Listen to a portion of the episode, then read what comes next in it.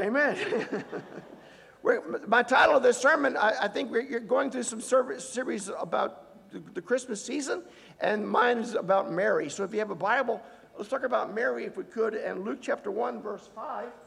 And let's talk, start with that scripture. Let's have a, a long read about this story. But it is Christmas time, and what, what better time to read about the story of what's happening than, than now? And, uh, and the coming of Jesus is a, a great moment. And, coming back to Jesus will be a great moment, but this is the beginning of that whole process here. That's not quite theologically true. It began from the beginning of time. But you know what I mean here at this text. So in Luke chapter 1, verse 5, let's read that together. In the time of Herod, king of Judea, there was a priest named Zechariah who belonged to the priestly division of Abijah. His wife Elizabeth was also a descendant of Aaron. Both of them were righteous in the sight of God, observing all the Lord's commands and decrees blamelessly. But they were childless because Elizabeth was not able to conceive, and they were both very old. Once, when Zechariah's division was on duty and he was serving as priest before God, he was chosen by Lot, according to the custom of the priesthood, to go into the temple of the Lord and burn incense. And when the time for the burning of the incense came, all the assembled worshippers were praying outside. And then an angel of the Lord appeared to him, standing in the right side of the altar of incense. And when Zechariah saw him, he was startled and was gripped with fear. But the angel said to him, Do not be afraid, Zechariah. Your prayer has been heard. Your wife Elizabeth will bear you a son, and you will call him John.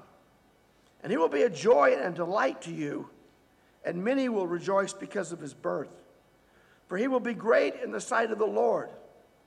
He is never to take wine or other fermented drink, and he will be filled with the Holy Spirit even before he is born. He will bring back many of the people of Israel to the Lord, and he will go on before the Lord in the spirit and the power of Elijah to turn the hearts of the parents to their children and the disobedient to the wisdom of the righteous, and to make ready a people prepared for the Lord. Zechariah asked the angel, Well, how can I be sure of this? I am an old man, and my wife is well along in years. Wanting to say a little bit more gently at that point. And the angel said to him, I am Gabriel. And I would have been frozen at that moment, I think. I, I stand in the presence of God. And I have been sent to speak to you and to tell you this good news. And now you will be silent and not able to speak until the day this happens because you did not believe my words, which will come true at their appointed time. Meanwhile, the people were waiting for Zechariah and wondering why he stayed so long in the temple. And when he came out, he could not speak to them. And they realized he had seen a vision in the temple, for he kept making signs to them but remained unable to speak. When his time of service was completed, he returned home. And after this, his wife Elizabeth became pregnant and for five months remained in seclusion. The Lord, had done this for, the Lord has done this for me, she said. In these days, he has shown this favor and taken away my disgrace among the people. In the sixth month of Elizabeth's pregnancy, God sent the angel Gabriel to Nazareth, a town in Galilee, to a virgin pledged to be married to a man named Joseph, a descendant of David. The virgin's name was Mary, and the angels went to her and said, Greetings, you are highly favored, the Lord is with you. Mary was greatly troubled at his words and wondered what kind of greeting this might be. But the angel said to her, Do not be afraid, Mary. You have found favor with God. You will conceive and give birth to a son, and you are to call him Jesus. He will be great and will be called the Son of the Most High. The Lord God will give him the throne of his father David, and he will reign over Jacob's descendants forever. His kingdom will never end. Well, how will this be, Mary asked the angel, since I am a virgin? The angel answered, The Holy Spirit will come on you, and the power of the Most High will overshadow you. So the Holy One to be born will be called the Son of God. Even Elizabeth, your relative, is going to have a child in her old age, and she who is said to be un- and she who was said to be unable to conceive is in her sixth month. For no word from God will ever fail. Well, I am the Lord's servant, Mary answered. May your word to me be fulfilled. And then the angel left her. At that time, Mary got ready, hurried to the town in the hill country of Judea, and where she entered Zechariah's house and greeted Elizabeth. And Elizabeth heard Mary's greetings, and the baby leaped in her womb. And Elizabeth was filled with the Holy Spirit, and in a loud voice she exclaimed, Blessed are you among women, and blessed is the child you will bear. But why am I so favored that the mother of my Lord should come to me? As soon as the sound of your greeting reached my ears, the baby in my womb leaped for joy. Blessed is she who has believed that the Lord would fulfill his promise to her. And Mary said, My soul glorifies the Lord, and my spirit rejoices in God my Savior, for he has been mindful of the humble state of his servant. From now on, all generations will call me blessed. For the mighty one has done great things for me. Holy is his name. His mercy extends to those who fear him from generation to generation. He has performed mighty deeds with his arm. He has scattered those who are proud in their inmost thoughts. For he has brought down rulers from their thrones, but has lifted up the humble. He has filled the hungry with good things, but has sent the rich away empty. He has helped his servant Israel, remembering to be merciful to Abraham and his descendants forever. And just as he promised our ancestors, and Mary stayed with Elizabeth for about three months and then returned home. And when it was time for Elizabeth to have her baby, she gave birth to a son. And her neighbors and relatives heard that the Lord had shown her great mercy, and they shared her joy. On the eighth day, they came to, circumcise the child, and they were going to name him after his father, Zechariah. But his mother spoke up and said, No, he used to be called John. And they said, Well, there's no one among your relatives who has that name. Then they made signs to his father to find out what he would like to, na- to name his child. And he asked for a writing tablet. And to everyone's astonishment, he wrote, His name is John. And immediately his mouth was opened and his tongue set free. And he began to speak, praising God. And all the neighbors were filled with awe throughout the hill country of Judea people were talking about all these things. And everyone who heard this wondered about him, asking, What then is this child going to be? The Lord's hand was with him. And then next, Zechariah will break into song.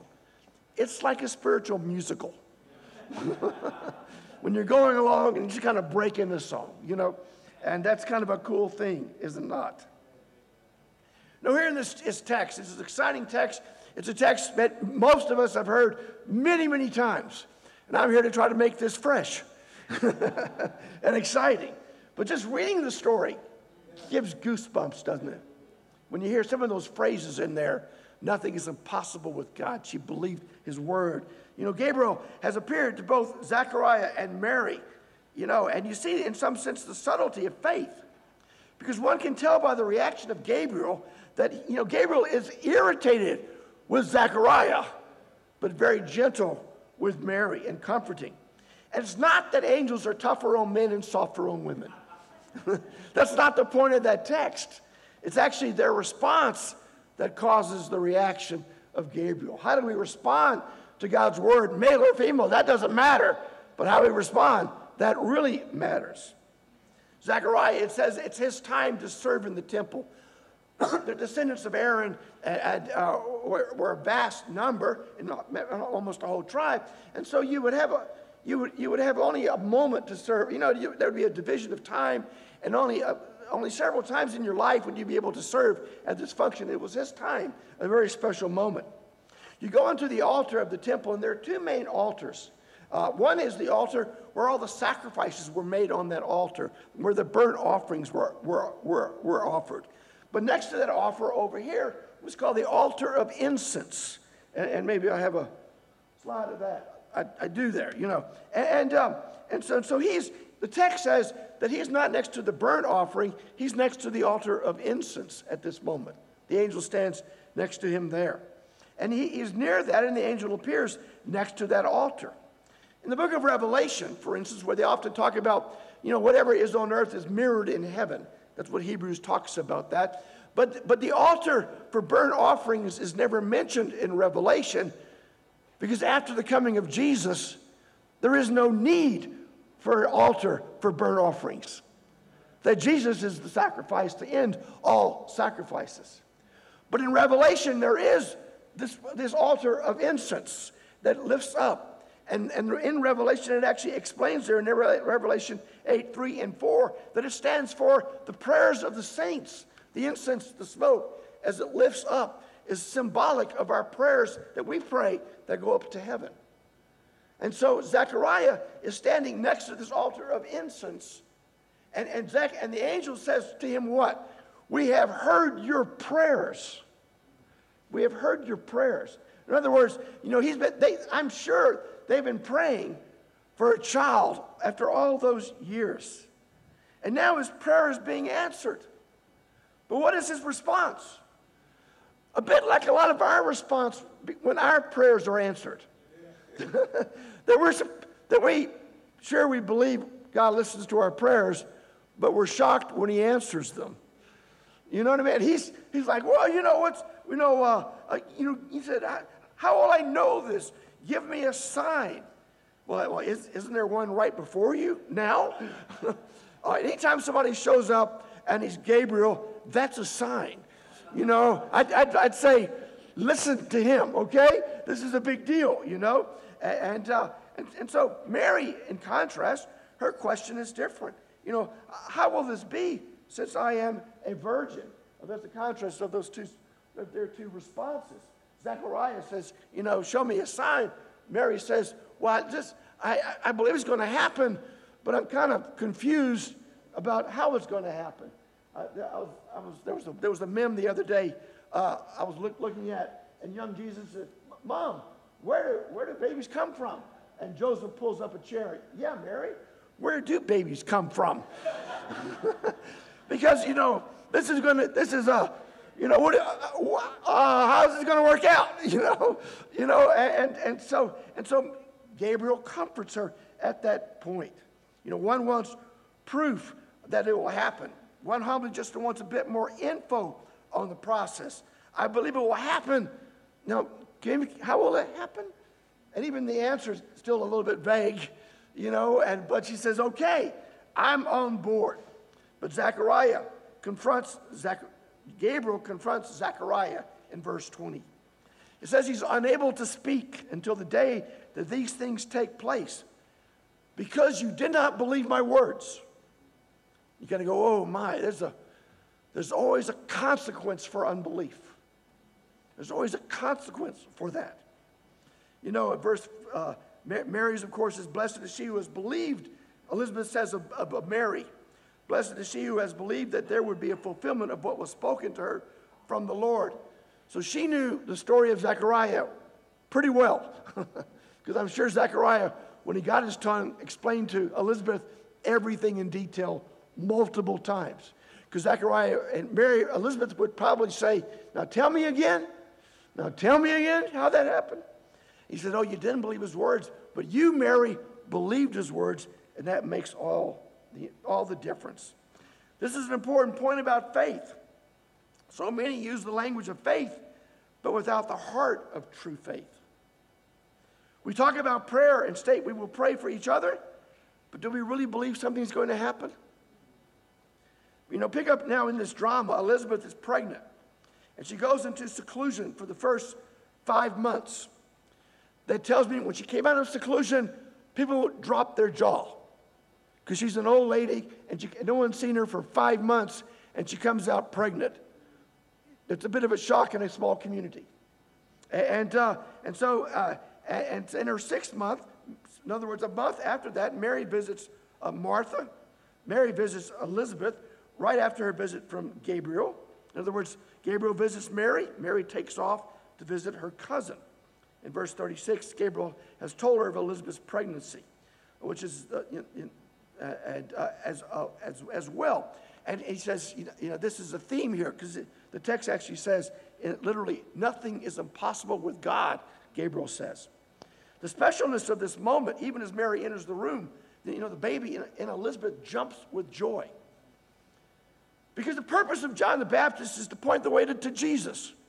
And Jesus, the, the pregnant Mary comes in, and John the Baptist starts doing his job from the womb.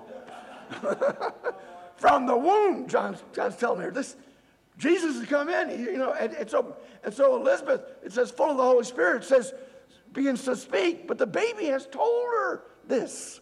The baby has pointed the way.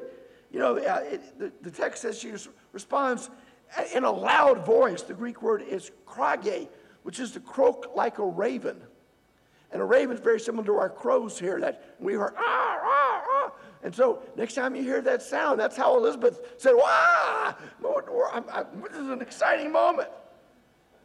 What follows is a song of Mary. As I said before, it's like a spiritual musical. You know, you watch a musical and everybody's talking, and all of a sudden somebody breaks out in song.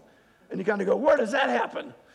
You know? And, uh, but here it happens all the time. In Scripture, it happens all the time. Uh, the, it, the song that Mary will sing is called the Magnificat. And, and it, you can go on Google, on Google or, or, or YouTube and put Magnificat in. And it's one of the oldest of all the Christian hymns dating from the second and third century. It's about the song that Mary sings. It was put, it was put to music and sung from the second century, third century on. And of course, it's, if you, it's generally in Italian or Greek, but it's, it's, a, it's a very moving moment. Uh, and uh, in verse 46, it's called Magnificat from, from verse 46, where it says, Mary glorified God. So let's look, if we could, at several points here.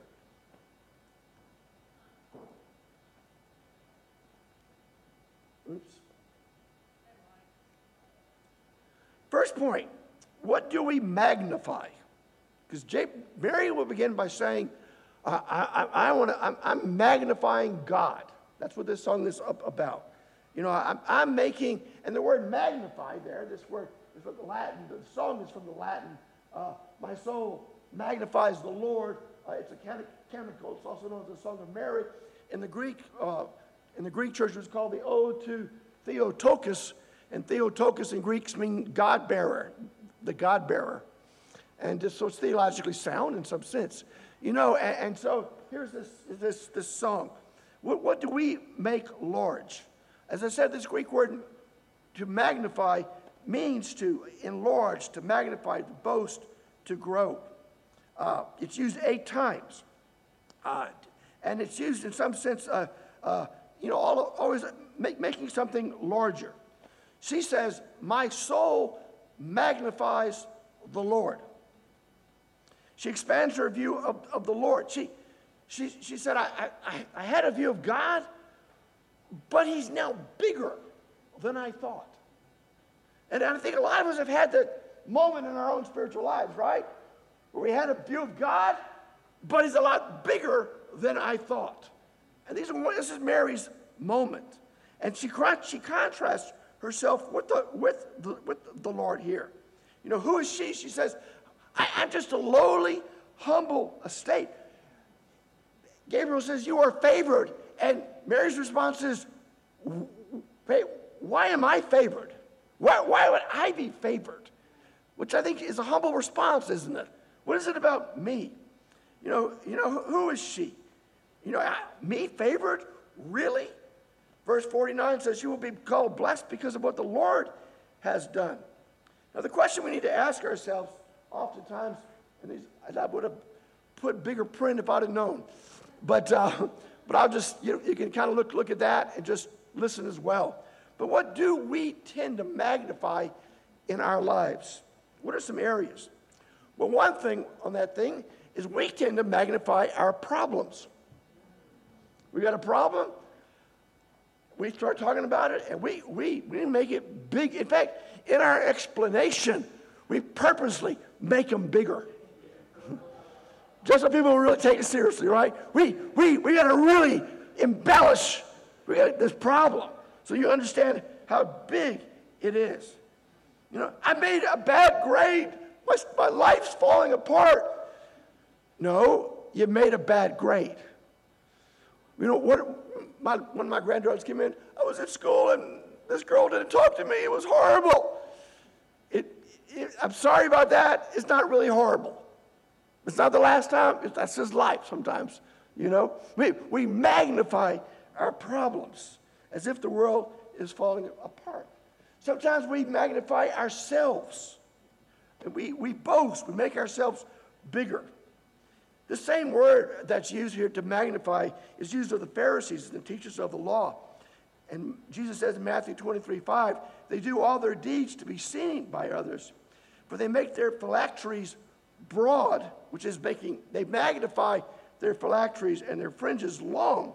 The same Greek word, megalino. Uh, you know, we, you know, in other words, a, a, a phylactery was a little leather box, and you put a scripture in it, which, which was the Shema, the, the Lord is one, the Lord is God. And, and you'd say, well, we got to put the scripture on our minds. So they would put it in that little leather box, and they tie it on their forehead to get the scripture next to their mind. Does that make, make, make sense? And it's, a, it's not command, it's just kind of a, a little thing. But they would get big ones. and you'd have fringes to remember the, the commandments on the four corners, but they'd have extra long ones. You know, you, but Jesus says you, you magnify your own selves to make you look like you're really, really spiritual and more than others, but you're not magnifying God. We magnify other things. We, we magnify the fish that got away. isn't it always, isn't it probably bigger than what it really was? You know it was. We all do that. We also, mag- we also magnify what we, what we have, what we've done, who we know, where we live, where we holiday, what we're, we, we, we do it all the time. Well, the right kind of magnification, Paul, in fact, spells it out. In Philippians 1.20, Paul writes there. He says, It's my eager expectation and hope that I will not be at all ashamed, but that with full courage, now as always, Christ will be honored, literally magnified, in my body, whether by life or by death. That's who we ought to be asking ourselves. What are we really magnifying in our lives? What, is it God? Or is it all these problems or self or our insecurities making ourselves bigger? Or is it God? Mary, Mary says, Man, I, I'm magnifying God. He, he's way bigger than I. Elizabeth's having a baby. I'm having a baby. God's coming. God's becoming flesh. Oh my goodness. Who would have thought about this? Look at second point. Mercy for those who fear him. And it's generational faith. The text says, you know, in verse 50, as she sings this song, who does he extend mercy to from generation to generation? He says, God, for those who fear him, Mary says, God shows mercy from generation to generation. So there's my generation. I got a daughter, Michelle. That's a generation. I got grandkids, another generation. And guess what? I want all of them to become Christians you know, from generation to generation, as you all do in your own lives. You know, there's a lot of scriptures about, about but, but how do we do that? Well, we, we teach, we teach a healthy fear, a, a, fear of God. What does it mean to fear God? Mary understands that in this text. What does it mean to fear the, fear the Lord? There's a lot of scriptures about fearing the Lord, and oftentimes they're, they're in relation to raising kids. And so in Psalm 33 18, behold, the eyes of the Lord is on those who fear him, on those who hope in his steadfast love. 34 11, Psalms. Come, O children, listen to me. I will teach you the fear of the Lord. Come, children, I want to teach you the fear of the Lord. When was the last time you did that to your kids? That's so politically incorrect in our day, isn't it? In the religion of our day. Come, let me teach you the fear of the Lord. You know, Psalm 103 17. But the steadfast love of the Lord is from everlasting to everlasting on those who fear him, and his righteousness to children's children. Generational at that time. And it specifically mentions children for them to learn to fear the Lord. Yet it seems to be a common phenomena of us as humans to somehow not pass to our children what it means to fear the Lord. It's common in the scriptures and common from my own experience as a disciple. Uh, in, in, in, Judges 2, for instance, in verse uh, 2 7 and verses 10 and 11, I don't know whether I wrote the scripture down or not, and I did it. But, but in Judges, it says there the people of God under Joshua go into the promised land. Joshua dies, and then it says a generation grew up who didn't know the Lord. They, the generation did not teach the next generation to fear the Lord. If you read the book of Judges, there's not a lot of fear of the Lord in the book of, book of, of Judges. There's First Samuel chapter 2, and there's Eli. And Eli has these sons, and his sons have no fear of the Lord. And, and God sends, uh, God speaks to Eli, and he says, Well, my boys are out of control. I don't know what to do, you know, and, and uh, he doesn't listen. And then finally, he speaks through Samuel, uh, the, the, young boy, and, and, uh, and he starts hearing a voice, and finally Eli says, well, what, What's God saying? And he says, he says, he said, he said, you, your sons aren't going to make it. They're doing, they're, they're, because Eli had rebuked his son, stop sleeping with all the girls at the gate of the tent and stop taking the food before it's given as an altar. You can sin about sin against people, that's one thing. You're sinning against the Lord. But he, but he didn't do anything to change that. And he says, he says, because you didn't constrain your sons, and in some sense teach them the fear the Lord, they're going to die. You're not going to have any of your descendants reach middle age because you're not teaching them to fear the Lord. They had no fear of the Lord. But why does the next generation often fail to get what it means to fear the Lord? Because that's a big question. You know, I, I got with some of your teen leaders the other day, and, you know, what, what's some insights into teen ministry? You know, how do we get the next generation to really be great disciples? Well, it seems to me one lesson is a healthy fear of the Lord. And I know that fear means respect, but it also means fear. you know what I mean? It's, it's, it's, it's the real deal, guys. It's life and death. It's not just, wait a minute, I'm, it's not a paranoia, it's a reality. And, and, and do our kids know that? Well, what, what, keeps us, what keeps them sometime? The next generation. And not just our children, but the next generation of disciples that we make. We're making, having three disciples in just a, in, a, in a short time. Will they know the right kind of fear of the Lord? Will they pass that on? Well, there's several things I think prevent us knowing the fear of the Lord. The first and is entitlement. It's entitlement. You know, believing oneself to be, in, in, you know, somehow inherently deserving of privileges or special treatment.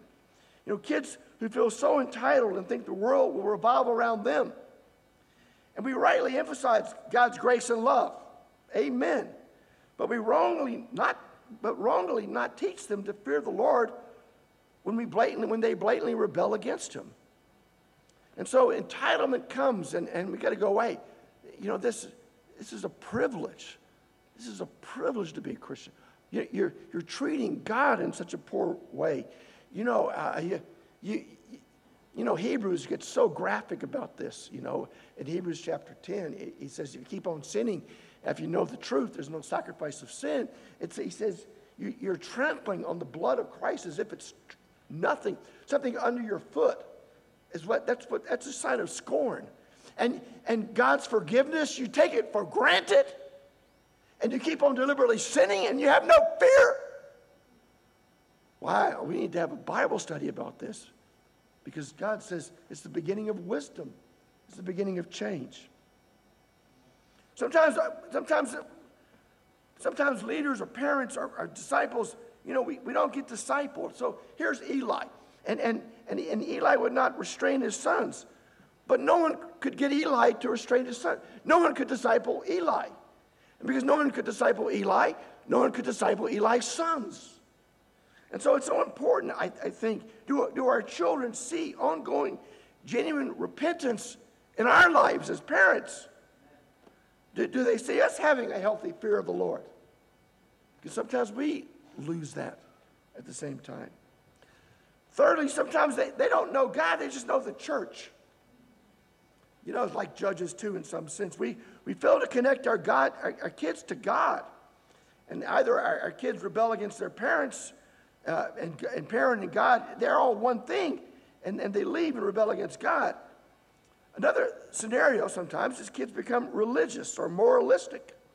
Uh, and uh, uh, where they're not deeply spiritual. Do, do they really see us as disciples? Fourthly, sometimes sacrifice is removed from our Christian life.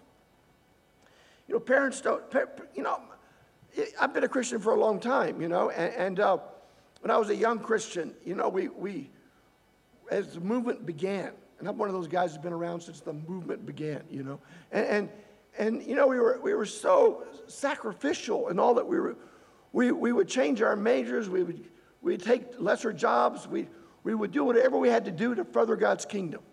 We sacrificed for that. We, we, we did all kind of things. And sometimes some of them weren't even the, some of them weren't even the best things, but they were done with the right heart. And that's a big deal. You know, with the right heart, we say, well, I'll, I'll do whatever, I'll do whatever God wants me to do for God. And then we have kids. And then all of a sudden, they're supposed to do the same thing. You know, Hebrews chapter 13 talks about Jesus bore disgrace outside of the city walls, and we also bear his disgrace. And we bore it as young disciples, but we don't want our kids to. We don't want them to feel that disgrace.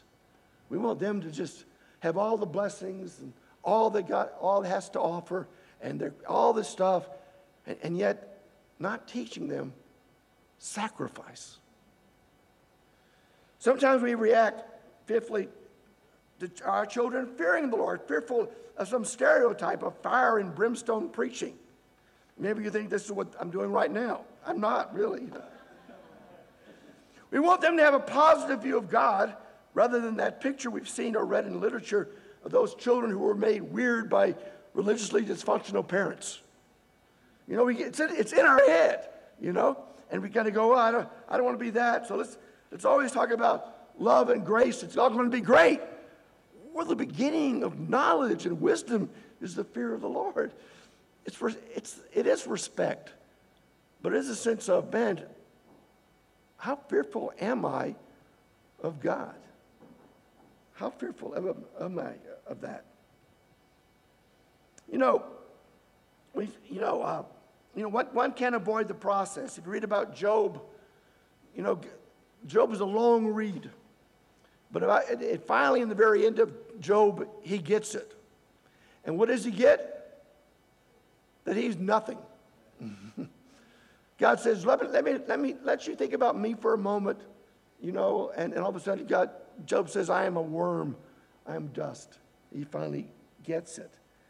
You know, uh, there's a time Isaiah, and the Spirit fell upon him, and, and, and he, he said, take, take, take, take up this coal and put it on your lips. And, and what does Isaiah, say? Woe to me! Woe is me!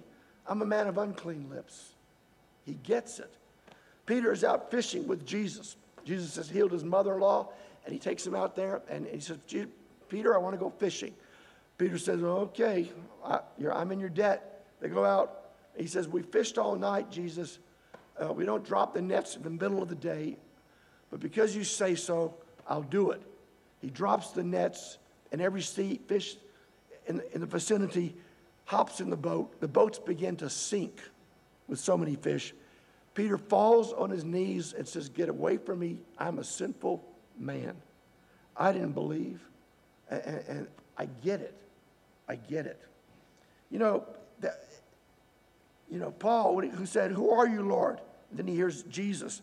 I think he understood something about the fear of the Lord at that moment. Like, what's going to happen at that moment? You know, a healthy sin study is one that helps us to understand that our sins have gotten us to a very bad, bad place. And if we understand that, the grace of God is so awesome. But you can't skip the process with you or the next generation at any time. Sometimes we see people following the teachings of the church and fearful of what the church thinks, but not fearful of God and end up being people pleasing. And lastly, because they don't see the next the generation before them fearing the Lord and living like they don't see the, us living as disciples at home. There's a passage in Ezekiel 8 7, and he says, He brought me to the entrance of the court. And when I looked down, behold, there was a hole in the wall. And he said to me, Son of man, dig in that wall. So I dug in the wall, and behold, there was an entrance. And he said to me, Go in and see the vile abominations that are committing here. So I went in and saw, and there engraved on the wall all around me was every form of creeping thing and loathsome beast, and all the idols of the house of Israel. And before them stood the seventy of the elders of the house of Israel, with Jaazaniah, son of Shaphan, standing among them. Each had a censer. Each had a censer in his hand, and the smoke of the cloud of incense went up. Then he said to, him, to me, Son of man, have you seen what the elders of the house of the Lord are doing in the dark, each in his room of pictures? For they said, The Lord does not see us, the Lord has forsaken the land. That last phrase, you know, what's going on in the inner house in that room of pictures? That's called like screen, a television, a computer screen. What's going on in the dark? What's going on in the houses? What's really happening? What's going on? In Israel's day, there was something going on behind those walls. There wasn't, but when they come outside, they were all right. What's going on in our day? The same thing can be going on in our day. You know, where is the fear of the Lord? Where is the fear of the Lord? Where is the fear of the Lord? Well, that's the final point, because I know you guys are hungry for a picnic and a baptism or two. The third one Mary sings about is proud in the thoughts of our hearts. Mary says, I, you know, Lord, you, you, you, are, you are against those who are proud in the thoughts of their hearts, the text says in verse 51. Proud in inmost thoughts. But, but in other words, proud in inmost thoughts, but literally proud in the thoughts or intentions of their hearts. It depends, the literal translation is their hearts are having proud thoughts. But on the outside, they don't look that way, you know? And so, you know, you, you, you sound humble, but inwardly you're proud. And God's response is to scatter these thoughts and those people. So, what are some proud thoughts? You know, one is uh, whenever someone challenges your heart, a proud thought is, you don't understand, I'm, I'm really a good guy. You know, I, am really a good person. You know, I'm, I'm, really, you know, I'm, I'm really a good, I'm really a good, a good gal. How, how dare you think that about me? Well, I, I'm just, we're just trying to help. But a proud thought is like, wow, what, what do you mean I'm really a gooder gal? That's, that, there's no scripture that, that supports that kind of thought. you know, we, we, we are sinners before God. You know, we saved by God's grace. And, and uh, a lot of our sins are, especially the sin of self deceit, is ripe in all of our lives in this room. And we need each other. Paul, Hebrews says, chapter 3, verse 12, see with brothers and sisters that none of you has a sinful, unbelieving heart that turns away from the living God, but encourage each other all the more. In other words, we need each other to get down to that heart level. But what is our response? Sometimes our response is, well, I'm listening to what you're saying, but I'm going to ignore what you're saying. You advice, sure. Get advice and then do what, do what you want. Amen. You got to do what you got to do. But getting advice, take it seriously and then own it or keep talking until you understand.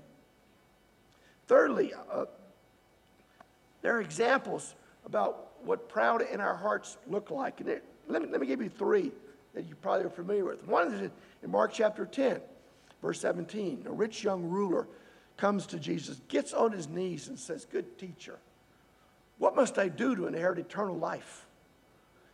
Jesus looks down at him, loves him, and says, Well, one, you know, keep, keep the commandments. All the commandments I've kept since I was a boy. Wow. then, then go sell everything you have and give it to the poor and come follow me. Oh, oh, I, there's something going on in the heart we don't know, right? About trust, about, you know, about what's really going on inside. You know, he's an awesome guy, but, but why is he on his knees asking how to enter the kingdom if he thinks everything is going on well? So, you know, he's aware. He's aware. Yeah, I've kept the commandments, but something's missing. I, I need to understand that. Yeah, you got to understand your heart. There's Nicodemus in John chapter 3. Older guy, member of the Sanhedrin? Been looked upon by the community as a respected man of God, uh, held up. He's a legend. Comes to Jesus at night, says, Jesus, I know you're from God. No one can do the things you're doing unless God were with him. And Jesus says, Nicodemus, you got to be born again. Whoa. Whoa. You mean start all over again? You don't understand my walk with God and how close I am. And, and, and uh, go back to my mother's womb. What are you talking about? You know, and Nicodemus, you got to be born of the water and the spirit. Whoa! Nicodemus, you're a teacher of Israel and you don't understand this? You do understand this. But you, you don't own the fact that, that, that there's sin there. That there's, you're, you're proud in your heart. And yeah, worldly people can be proud, but boy, can religious people be proud. I mean, I don't, I'm goodness gracious. The, Jesus could cast the most, most, most horrid demon in creation into the abyss of hell with one word. But he could have 10,000 words against a religious, proud Pharisee and wouldn't put a dent in them. Man, how proud in their hearts are they? How proud in their hearts are they? And then there's Luke 15, the parable of the prodigal son. And yes, it's a great story about the prodigal son, but he has an older brother. and what is he like? And he's, he's there with the dad. Dad, I've been with you this whole time. I've been with you. I'm, I'm, I'm your man. This, this son of yours, fooling around with prostitutes and while living, you're giving him a party. Come into the party. Come, no. Son, son, you're, you got a proud heart. You got a proud heart. In Psalm 51, David writes one of his deepest psalms following his exposure of what he had done with Bathsheba and Uriah. And he knows that God delights truth in the inward being. And he knows Nathan has exposed what was going on in his heart. And when he, it is exposed, he broke down. He broke down. But how do we, how do we, how do we, what do we do at those moments? You know, there, there are no real solutions by our own efforts to getting a humble heart. You know, I, I, I can't say, you know, hey guys, I used to have a proud heart inside, but now it's all good. How many of you believe that? None of you believe that. You know, if it's true of me, it's true of you. It's true of you. But what do we need? You know, uh, that, we, we need, we, you know, we, uh, yeah, when, when I want to do good, he was right there with me. Where do I go to get a humble heart? Well, Jesus says, Come to me, all who are weary and heavy burdened, and I will give you rest. Take my yoke upon you and learn from me, for I am gentle and humble in heart, and you will have rest for your souls. For my yoke is easy and my burden is light. I and you need to come to Jesus every day. We all need to learn to magnify God and reduce our, ourselves. Let us have a healthy fear of God because we desperately need His mercy. And we need His mercy because inside we all have proud hearts.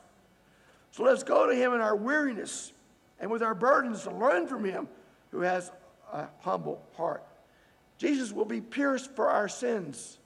And the text in the Gospels will say, Mary and your soul will be pierced too. As awesome as you are, your soul will be pierced too. We all need to be need less of us and more of him. So let us as a church at this Christmas season magnify God in all of our lives and magnify Jesus as our Lord. And when you hear the crow call, say, like Elizabeth, oh my gosh, Jesus is in the house.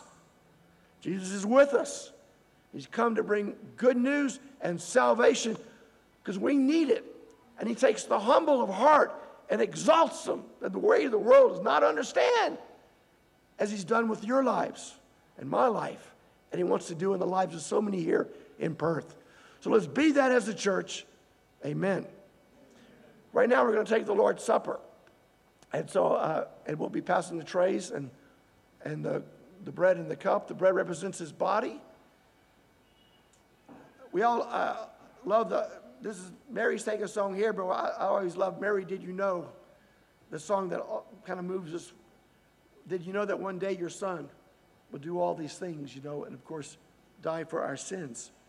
And, and, and, and, and Mary's heart is pierced by what happens to Jesus, but pierced for her, her own life. But let's ever be so grateful about what God has done th- through the cross of Jesus and always remember him, especially at Christmas, not just at Easter, and celebrate that in every way. Let's have a prayer. Thank you, Father, for helping us to come and study your word. Thank you, Father, for uh, Mary's heart, Father, and even Zechariah and Elizabeth's heart, Father, and uh, your great plan, Father, to save, to save the world. Thank you that we can be part of that. Lord, help us magnify you in every way. We pray this now in your Son's name. Amen.